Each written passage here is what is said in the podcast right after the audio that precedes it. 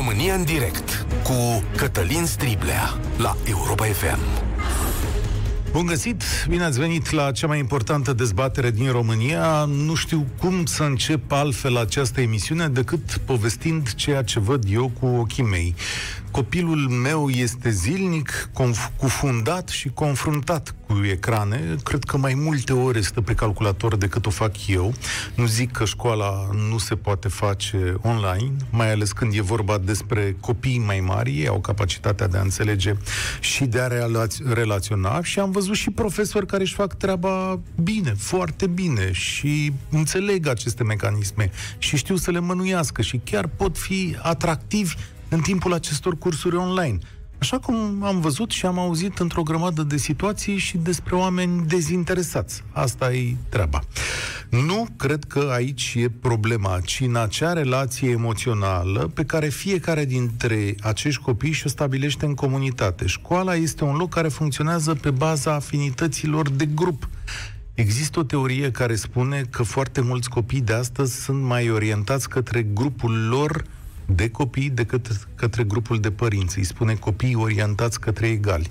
Iar la asta contribuie cel mai mult aceste ecrane.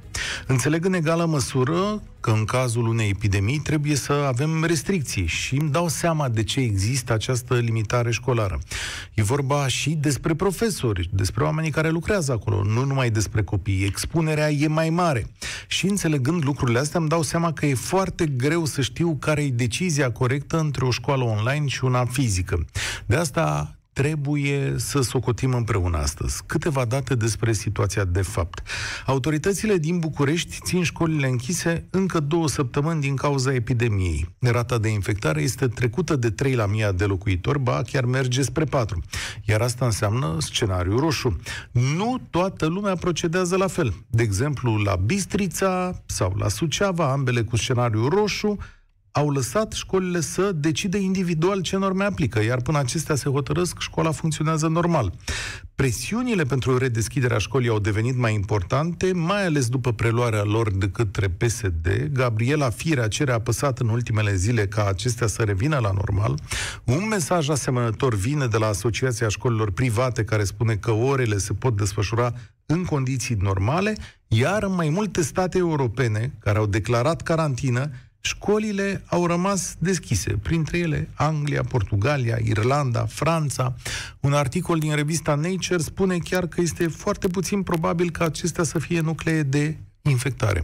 Iar într-o serie de intervenții publice, profesorul Mircea Micle arată că învățământul online este o variantă deficitară pentru elevi atât din punct de vedere educațional, dar și emoțional – la fel spune și medicul Mihai Craiu. În plus, există nemulțumiri majore din partea elevilor și părinților față de sistemul de predare online. Nu numai că orele pierd din calitate, dar în multe locuri acestea nici măcar nu se țin, lăsând copiii de izbeliște.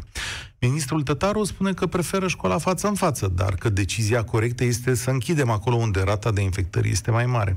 Domnul Orban a dat un răspuns eliptic și a zis întrebați celelalte țări de ce nu procedează la fel ca România. Sunt multe studii și mulți specialiști care spun că măsura de a închide școlile este una bună pentru că acționează înaintea epidemiei și că da, ar trebui să facem asta. Câte state, atâtea modele. La 0372069599 eu vă întreb dacă sunteți de acord cu închiderea școlilor dacă rata de infectare depășește 3 la mie, este mai bine să ne asumăm un risc calculat, dar copiii să nu piardă din calitatea educației, sau ne izolăm și sperăm că anul de școală poate fi recuperat în viitorul apropiat, nu? Că până la urmă, astea sunt lucruri care se pot recupera viața, sănătatea sunt mai importante. Și cine trebuie să ia decizia asta? Școala sau autoritățile locale? 0372069599 pornim dezbaterea. Primul care vorbește este Valentin. Salut, Valentin! Vă salut, vă salut, bună ziua! Uh, Valentin, sunt 34 de ani din București, am un băiețel de uh, 6 ani și, bine, sunt multe subiecte, sau mă rog, ar fi foarte multe lucruri de spus, încerc să le zic așa într-un rezumat. Uh, personal nu sunt de acord cu școala online, uh, din cauza faptului că mai mult nu se face decât uh, să se facă, asta unul la mână. Uh, doi la mână, dacă ar fi să fie un plus, să zic așa, uh, școala online poate că ar fi pentru uh, copii, pentru elevi, dar nu ca și nivel de uh, acumulare de cunoștințe sau de pregătire, ci pur și simplu că se mai destind și că discută între ei și nu rămân în, uh, în uh, cum să zic, uh, închiși în, uh, în sinea lor cu gândul că e virus și că uh, e periculozitatea atât de mare. Bun, dar... Uh, dar ca și pregătire, ca și pregătire, ca și nivel de cunoștință, de asimilare, sub nicio formă. Deci mai mult uh, nu se face decât să, decât da, să se facă. e adevărat, uh. dar aici e o chestiune medicală. Și o chestiune medicală, E o de fapt. chestiune medicală, perfect de acord, e o chestiune medicală. Dar uh, am văzut, sper să nu greșesc și aici v-aș ruga să mă ajutați dumneavoastră că sunt convins că aveți uh, uh, statisticile mai bine decât mine. Uh, Mole să închide școli, cinematografe, restaurante în interior, etc., etc., etc. Însă, din toate sondajele ce le-am văzut prezentate pe diverse posturi de televiziune, uh, tocmai cele în care sunt cele mai puține focare declarate, tocmai cu acelea au început restricțiile.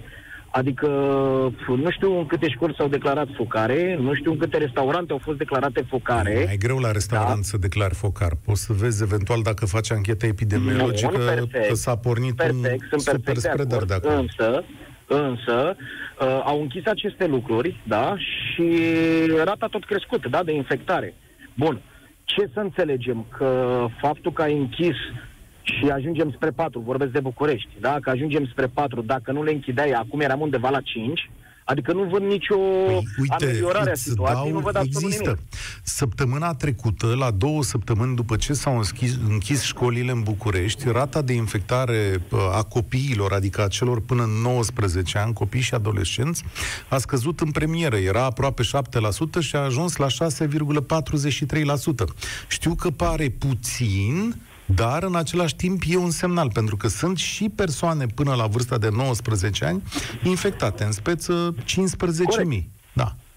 Și un ultim lucru care aș vrea să-l mai punctez ca să las loc și celorlalți uh, teles- uh, bă, urmăritori care doresc să intre în direct, aș face un apel și a spune că n-ar trebui să ne dezumanizeze această pandemie sau aceste măsuri uh, bă, luate, să zic așa, pe alocuri sau bă, bă, haotic de către guvern, pentru că și în rândul profesorilor am văzut că există dezbinarea asta și cearta asta între ei sau diferența asta de, uh, de idei. Am văzut că și la ei unii sunt în partea stângă, să zic așa, ceilalți sunt în partea dreaptă și Adică ajung ce? la fel ca și oamenii de rând să Tu se zici că contrazică asta și e o să se chestiune certe de ei. politică? Adică noi discutăm aici o chestiune politică, așa punem problema? Uh, eu aș zice că măsurile uh, nu sunt clare sau, uh, mă rog, le aruncă cumva, autoritățile aruncă cumva în vina cetățeanului totul, respectați, respectați. Uh, școlile le aruncă în, uh, mă rog, în uh, atribuțiile autorităților locale sau cum este cazul de față a profesorilor să-și asume etc. etc. Unii profesori văd bine, alții nu văd bine și vă dați seama, e o situație haotică la nivel global. Da. Ori dacă nu vii cumva în sprijinul uh, oamenilor, dacă nu încerci cumva să-i uh, calmezi, pentru că există panică și în rândul profesorilor, da? ca și în rândul oamenilor de, uh, de rând, da? de zi cu zi. Și dacă arunci totul în seama uh, uh, celuilalt, Uh, vă dați seama că e destul de greu ca cineva Ai, să-și da. asume.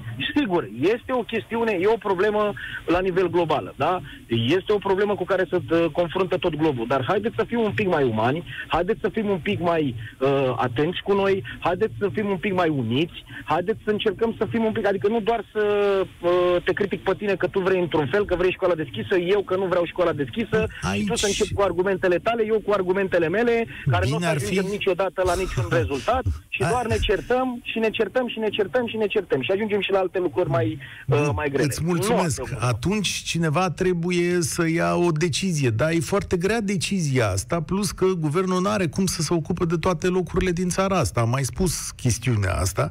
Suntem și noi oameni mari, vaccinați, cum să spune, mă rog, majoritatea, și putem să gândim împreună niște lucruri. De asta v-am invitat astăzi să cântărim, să vedem cum e mai bine. Sigur că există și avantaje și dezavantaje. Un avantaj este că ești întotdeauna înaintea epidemiei.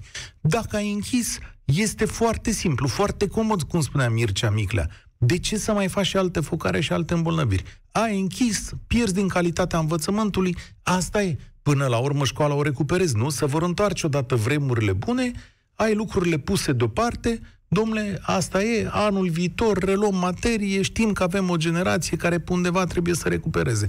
Mai e și calitatea asta individuală a fiecăruia dintre noi. Domnule, ești într-o situație de asta în care ai pierdut, încearcă și pe cont propriu, nu? Merge și așa. Nicolae, bine ai venit la România în direct. De care da, parte da, ești? Păi vă spun din start că eu uh, pledez în general pentru școala online, chiar dacă este mult uh, stigmatizată, așa să spunem, în ultima perioadă. Uh, am un copil în clasa 1, a fost clasa 0, mare parte din ea, sau mă rog, nu chiar mare parte, a făcut-o în online, dar uh, în condiții foarte, foarte serioase, în sensul că învățătorul, cadrul didactic s-a preocupat, a simțit că vor urma vremuri complicate și s-a implicat foarte mult încă de la început, a făcut lecții foarte serioase în online cu ei. Adică are tehnologie și un profesor dedicat, asta spui, e o situație exact, rezolvată. Exact, da. ne-a rugat să ne adaptăm cât se poate de repede la noua realitate. Am folosit la început platformele clasice, gen Skype și așa mai departe, când acestea nu mai puteau fi folosite pentru că s-au aglomerat, am trecut la o platformă uh, privată care ne-a pus la dispoziție o școală online mult mai aplicată și mult mai bună, mult mai folositoare și așa am mers mai departe și am ajuns în același scenariu și în această toamnă, practic. Uh, am mers la școală două săptămâni la început pentru că da, am, am început cu toții școala. Practic, uh, după două săptămâni școala respectivă, fiind una cu mulți copii de top din capitală, a trecut în scenariul roșu.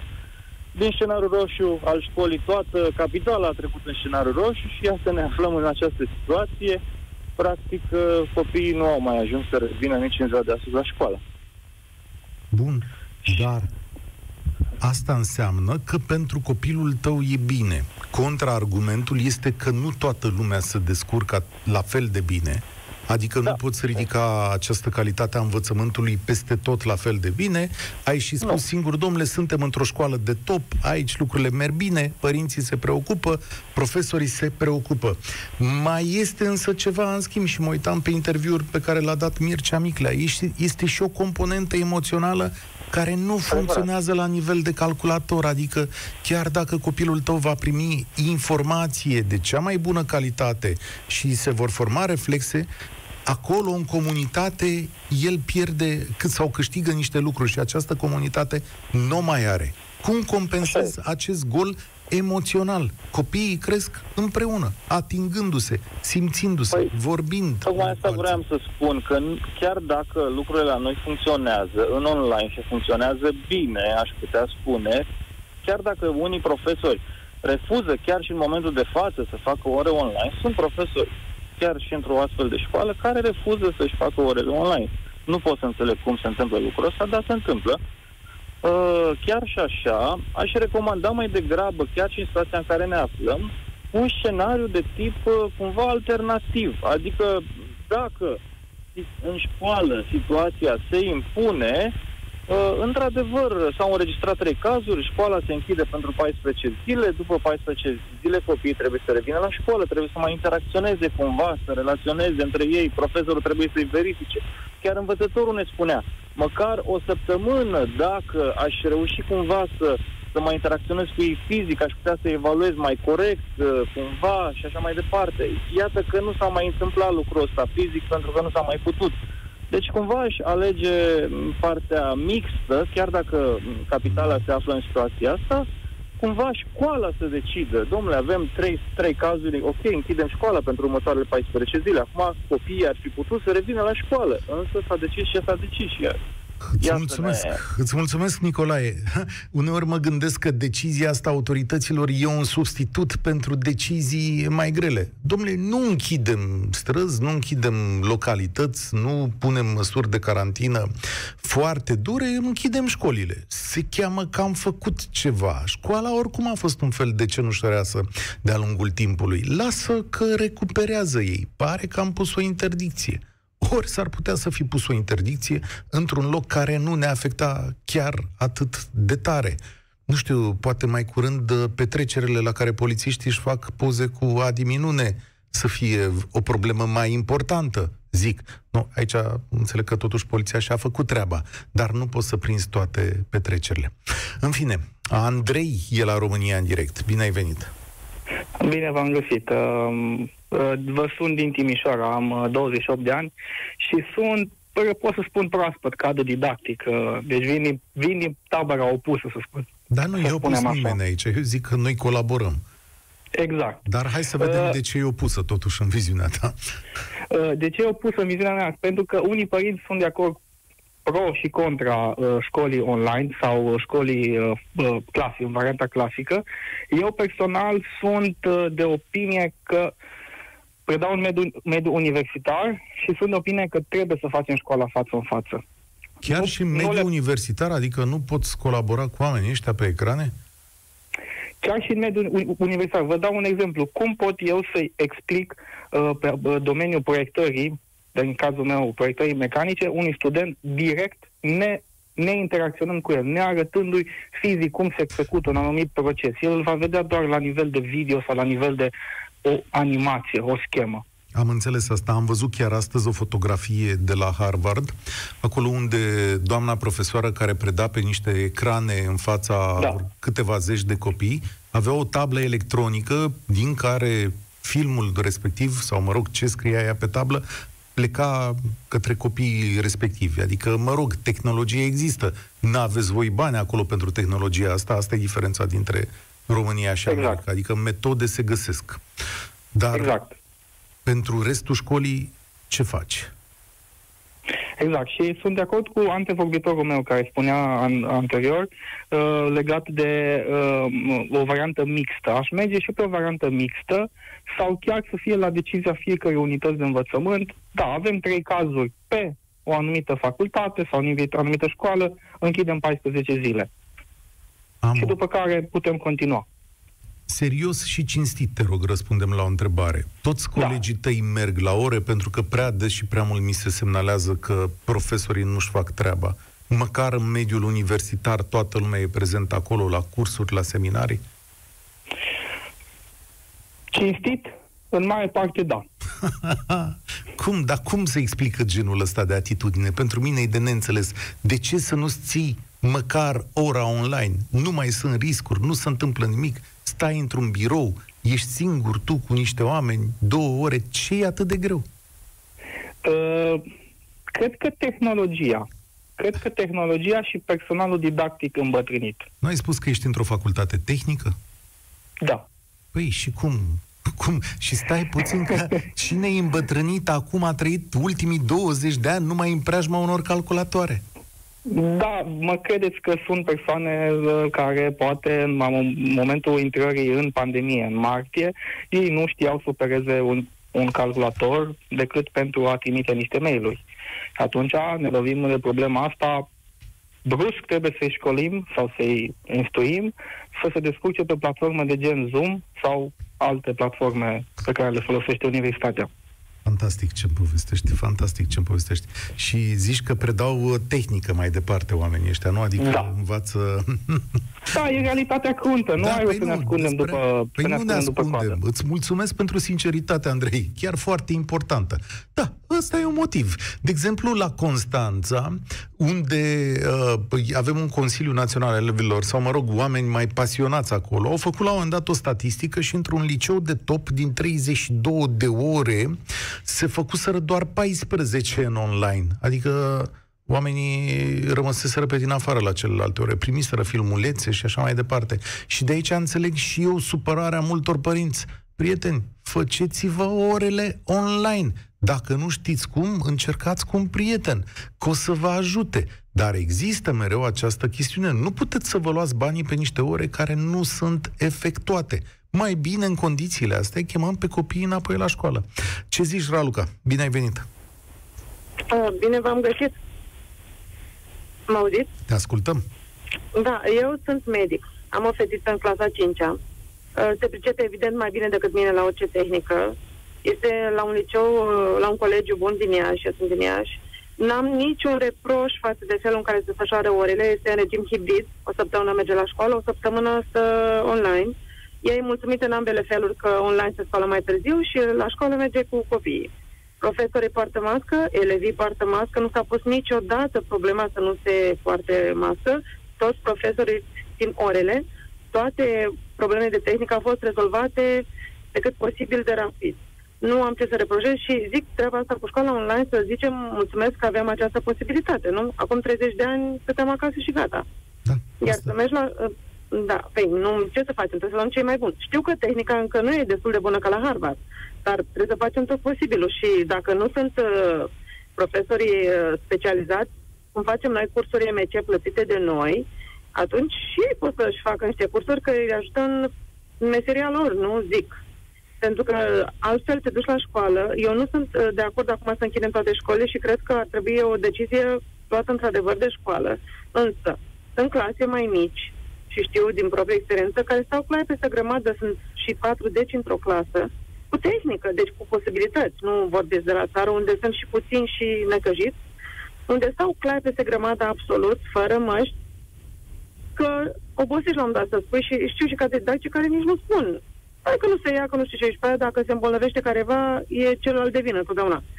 Uh, e cam greu în ziua de azi, dar trebuie să ne adaptăm, nu? Parcă Păi, nu ne e stai ușor să puțin. consultăm... Uh, Deci tu știi clase în care nu se respectă, cum să Da, zic, știu. deciziile astea care ar trebui să fie hibrid la voi, da? uh, Și- deci la liceul la care e copilul meu n-am probleme. Nu Am este înțeles nicio că nu. problemă. Dar la alte clase știu, da. Păi și cum îți explici faptul că oamenii sunt, uh, cum să zic, irresponsabili? Ăsta e termenul? Da? Și că și părinți și copiii acceptă situația asta? E mai simplu. Copiii nu Ce e știu mai și simplu? de ce să poartă mască. E mai simplu să stai fără mască, să nu, re, să nu respecti regulile, nu?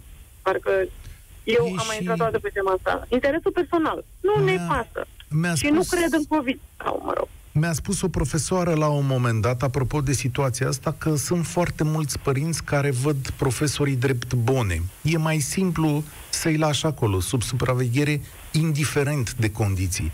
Dar la Nu, profesor... nu, nu. Nu? Educația se face acasă. La școală este școală, educația e acasă. Mhm. Uh, nu, tu trebuie să-l duci de acasă. Dar într-o În bine, clasă- eu am o, o formație mai rigidă, așa, probabil la un liceu foarte sever, pe, dar nu contează. Educația e acasă, școală e școală. Într-o clasă în care Da. sunt 40 de copii, cineva se gândește și la profesorul acela? Păi vă dați seama că uh, e foarte greu. A, pe de altă parte, să știți, nu ar trebui să existe asemenea clase. Dar aici e altă discuție. Da, în fine, uh, 40 de copii de clasa a doua, imaginați. E superb. O să ai și traumă sonoră de acolo. Și nu ascultă, și când zic 40 de copii de o clasă, sunt niște clase de astea cu care copiii provin de niște familii foarte fițoase de obicei. Și am văzut și părinții fără măști când iau copiii de la școală. Mm, Am obosit. Dacă mi-e foarte greu să zic tot timpul, era să mă și bătaie, puneți masca, puneți masca, puneți masca. Nu pot să mă fac nici că nu văd că ne afectează pe toți. Am zis, cum zic eu, de cancer mor singur. De COVID, uh, nu. Mai, Dar- ai, mai ai câțiva cu tine. Da, sau, sau pleacă ei doar și tu trăiești cum, cam cum trăiești așa că știi că e amor. Dar nu cred. Nu, eu nu cred în COVID. Ca și cum nu cred în atom sau ce.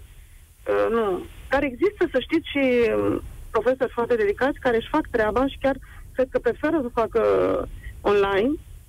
Nu știu exact acum. Sigur că îți place interacțiunea emoțională, dar ce să facem? Că nu-i cazul acum, vorba nu știu cui. Dar eu nu mă mai pot îmbrățișa? Păi frate, eu nu mă îmbrățișez cu oricine. Hai să păstrăm așa un pic. uh, Da, așa e, așa e, nu e o perioadă ușoară. Dar ce-ar fi să ne adaptăm ca să ajungem înapoi la un moment dat la viața dinainte? Că dacă nu ne adaptăm și toți suntem viteji aiurea, o să mai dureze mai mult. Da. Îți mulțumesc, Știu. Raluca. Ăsta e motivul pentru care guvernul a luat această decizie care e mai simplă și mai comodă. Domnule, ca să putem ajunge mai repede în viitor. Dacă întrerupi lanțul contagiunii, în mod evident boala se transmite mai greu și într-o perioadă mai scurtă de timp vom reuși să scăpăm. S-ar putea să ne întâlnim cu decizii de restricții mai ample în săptămânile următoare. Pe de altă parte, de ce să nu spunem că în situații mult mai dificile decât, ale noastre, decât a noastră, alte state au, pă- au procedat complet diferit. Iar asta arată că unu, în școli nu există o rată de transmitere atât de mare și doi, la mână, că procesul de relaționare emoțională dintre copii și că e de educație față în față nu poate fi recuperat prin altă manieră oricât de bună ar fi ea.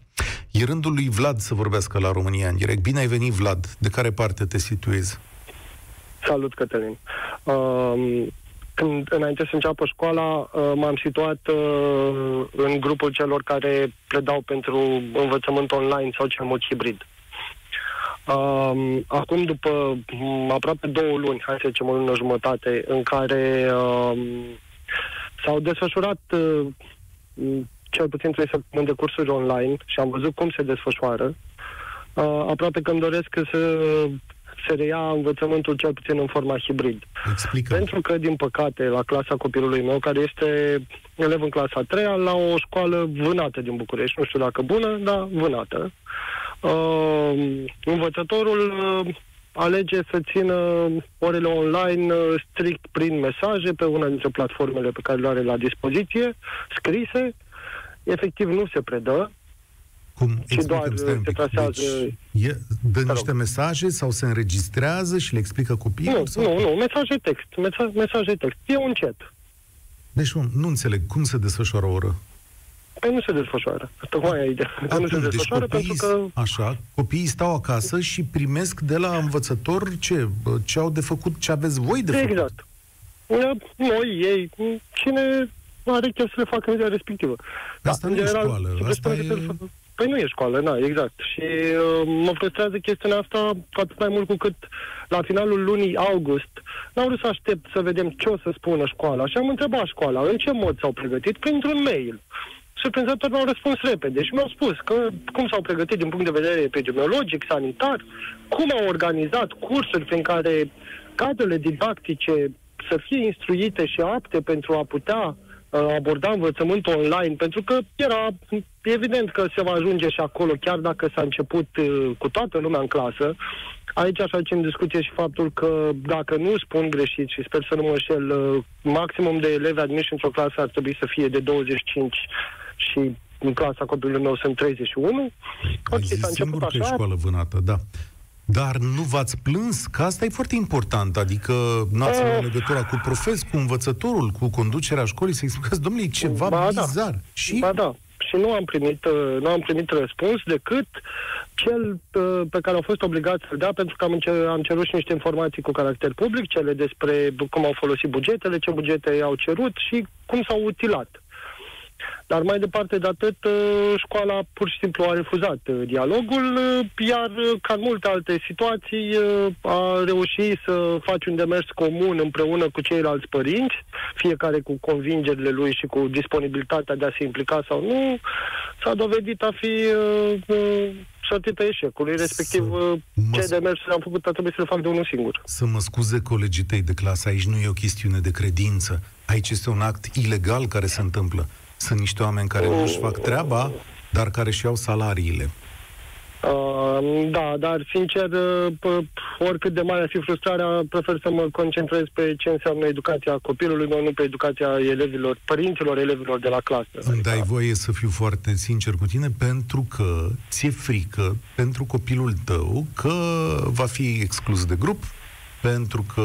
Care grup? Nu știu, când să fiecare e la, la școală. Casă, nu, mai că există, nu mai există grupul. învățătorul o să aibă o atitudine mai altfel față de copilul tău? Bănuiesc? Nu parțial deja o are. Nu da. te judec, nu te judec, știu că așa se întâmplă în România, da. Asta, asta este cel mai puternic argument pe care l-am tot primit de-a lungul timpului când am uh, vrut să uh, negociez cu școala un pic mai dur. Uh, fix asta mi s-a zis. Ok, copilul o să aibă de suferit, o să fie tratat altfel și nu vrei să faci asta. E clasa a treia, mai răbdare un an jumătate, că după aia se schimbă garnitura și... Sau nu. Sau nu. Va trece în alt ciclu, adică nu va mai fi da. cu același învățător, dar fiind la aceeași școală, nu știu acum. Totuși sper în urma de credultate pe care o am că nu se va transfera așa o istorie de, din clasa 3 în clasa 5, astfel încât încerc să îndemn să forțez școala prin toate metodele să să-și facă datoria. Mai ales că am propus, am întrebat, ok, ce aveți nevoie, cum putem contribui noi, părinții, că am contribuit până anii ăștia, slavă Domnului, am cumpărat uh, mai multe decât m-am cumpărat în casă pentru școală. Ok, da. contribuim, cumpărăm laptop, proiector, microfon, tot ce e necesar. Nu, ah. pur și simplu Vlad, am vorbit uh, degeaba. Îți mulțumesc și îți țin pumnii. M-a întristat relatarea ta. De prea multe ori, în România, în școala din România, profesorii se poartă ca și cum ar avea autoritate asupra grupului de părinți sau asupra copiilor. Și sunt sprijiniți de mulți alți părinți în aceste situații, dar aici lucrurile sunt un pic înțelese. Noi suntem parteneri în creșterea acestor copii. Școlile sunt obligate să dea explicații la cererea părinților, la diversele cereri ale părinților. De ce s-a întâmplat lucrul acesta? Cum s-a întâmplat povestea cealaltă? Școlile sunt echipate și întreținute din bani publici, ba mai mult pe lângă banii publici respective aducem bani și de acasă pentru a rezolva diverse multe situații. Nu există un raport de superioritate, vă atrag atenția, între funcționarul educator și părinte sau copil. Aici lucrăm împreună iar când nu vă faceți treaba sau considerăm că nu vă faceți treaba, este dreptul nostru firesc de a vă pune măcar întrebări la care trebuie să răspundeți. Așa sunt legile statului, dar și ale firii aici. Cristina e la România în direct. Bine ai venit! Bună ziua, bine v-am uh, găsit sau bine v-am regăsit. E o dezbatere destul de dificilă. Eu vă sunt în calitate de mamă a unui puișor de până în 3 ani, puișor care anul acesta a început grădinița, grupa mică. După ce am reușit să-l obișnuiesc să meargă la grădiniță sau de fapt să nu mai plângă, acum îl țin acasă. Se fac cursuri online, dar nu pot, pentru noi nu este un succes, de fapt este un, un dezastru. Să fim Ceea serioși, ce se e, e, și, e și foarte e greu și... la vârsta asta, adică... Da, pe de altă parte, este clar că noi nu putem uh, să ne mințim uh, frumos uh, angajatorul să spunem că lucrăm de acasă, dar în același timp să avem grijă și de un copil până în 3 ani și nu vorbesc numai de 3 ani, și de 4 ani, poate și un pic mai mare. Este foarte dificil, în sensul că acum depinde fiecare ce lucrează, dar este dificil să, să răspunzi la telefoane, să-ți faci activitate de zi cu zi și tu, de fapt, în realitate, să zici că lucrezi de acasă și să ai și grijă de copil. Pe de altă parte, merg și pe ideea, ok, nu-l mai duc la grădiniță, ce soluție am? Că nu pot să stau 24 uh, din 24 cu el acasă. E clar că îl scot pe stradă sau îl, îl duc într-un parc, unde intră în contact cu ceilalți um, cu ceilalți copii. Deci n-aș putea să spun că este uh, izolat uh, 100%. 100%. Uh, și um, da, e, e o dezbatere foarte dificilă pentru că deși antevorbitorii mei spuneau că educația uh, se face acasă, dați-mi voie să vă spun că da, poate cei care ascultă Europa FM și au acces la tehnologie, au acces la telefoane, au acces la un radio, pentru acești copii, pentru copiii celor care vă ascultă educația uh, se face acasă, dar pentru foarte mulți copii din mediile defavorizate, educația se face la școală. Din păcate, vrem sau nu vrem să uh, știm lucrul acesta, copiii de azi, care vor fi adulți peste 10-20 de ani, o parte din copii care au stat acum acasă au fost abuzați, au fost bătuți, au fost ce vreți dumneavoastră să, să, să fie, au fost copii care au fost uh, efectiv maltratați în această perioadă și... de părinților și n-au avut unde să meargă. N-au, pentru ei era un refugiu această școală. Și au Asta pierdut o mare parte din educație, să spunem lucrul acesta. Ba mai mult, dacă în București, după cum l-ai auzit pe Vlad mai devreme, poți să faci ceva presiuni, să pui întrebări, să te audă lumea, să faci scandal, cum se spune pe românește, dacă lucrurile nu merg cum trebuie, s-ar putea ca în alte părți să fie abandonat cu totul. Adică știi cum e, că statul uh, slăbește pe măsură ce te depărtezi de punctele sale esențiale. Unde să suni, ce să faci dacă într-o școală nu-și face cineva treaba și este acolo unde se agață harta în cui sau e vreun pol al sărăciei extreme, unde nimeni nu-și vede de treabă. Cum o să procedezi da. mai departe Că aici uh. sunt foarte curios. Adică trebuie să angajezi o bună Mi- Mi-e foarte am, clar. am luat, am luat pe cineva, este foarte clar că am, am luat pe cineva, dar uh, iese cu copilașul pe, pe, pe stradă. Acum vă dați seama că nu pot să-l izolez, locuiesc acasă, Evident. uh, nu pot să-l izolez dacă se întâlnește cu un vecin sau o vecină sau alți copilași, nu pot să izolez. Pe de altă parte am auzit și foarte multe drame în jurul meu, drame de oameni care au decedat, de bunici care, uh, nu numai bunici, și oameni, oameni adulți, că în general aici e lovitura cea mai mare, cei în vârstă sau cei trecuți de o anumită, nu neapărat în vârstă, că sunt și oameni maturi care au fost infectați și care au resimțit uh, boala. Eu, pentru moment, uh, o să mă descurc cu bona, am căutat o bonă și am, uh, am noroc de acest ajutor, dar uh, sunt, uh, sunt cu sufletul în două, atât la ce, uh, gândindu-mă și la cei care suferă, care um, ajung în spitale, că um, acolo este problema, că cei care ajung în spitale e clar că sunt afectați din punct de vedere medical, dar pe de altă parte o să mă gândesc copiii de astăzi, peste 20 de ani, 10-20 de ani vor fi adulții care în momentul în care um, vor avea, vor, uh, de fapt, vor resimți traumele sau le vor expune, le vor, uh, le vor aplica pe, pe ceilalți, cei care astăzi, de fapt, trec printr-o, printr-o situație Da. de abuz, de maltratare, de orice vreți dumneavoastră. Îți mulțumesc, Cristina. Lipsa de atașament emoțional din perioada asta, sigur că se va vedea mai târziu. Dar judecata autorităților și oamenilor spune, domnule, hai că poate încercăm să iasă lucrurile bine și recuperăm. Poate așa o fi. Florin, bine ai venit la România în direct. Bună ziua. Mă auziți? Da, te ascult. De care parte ești?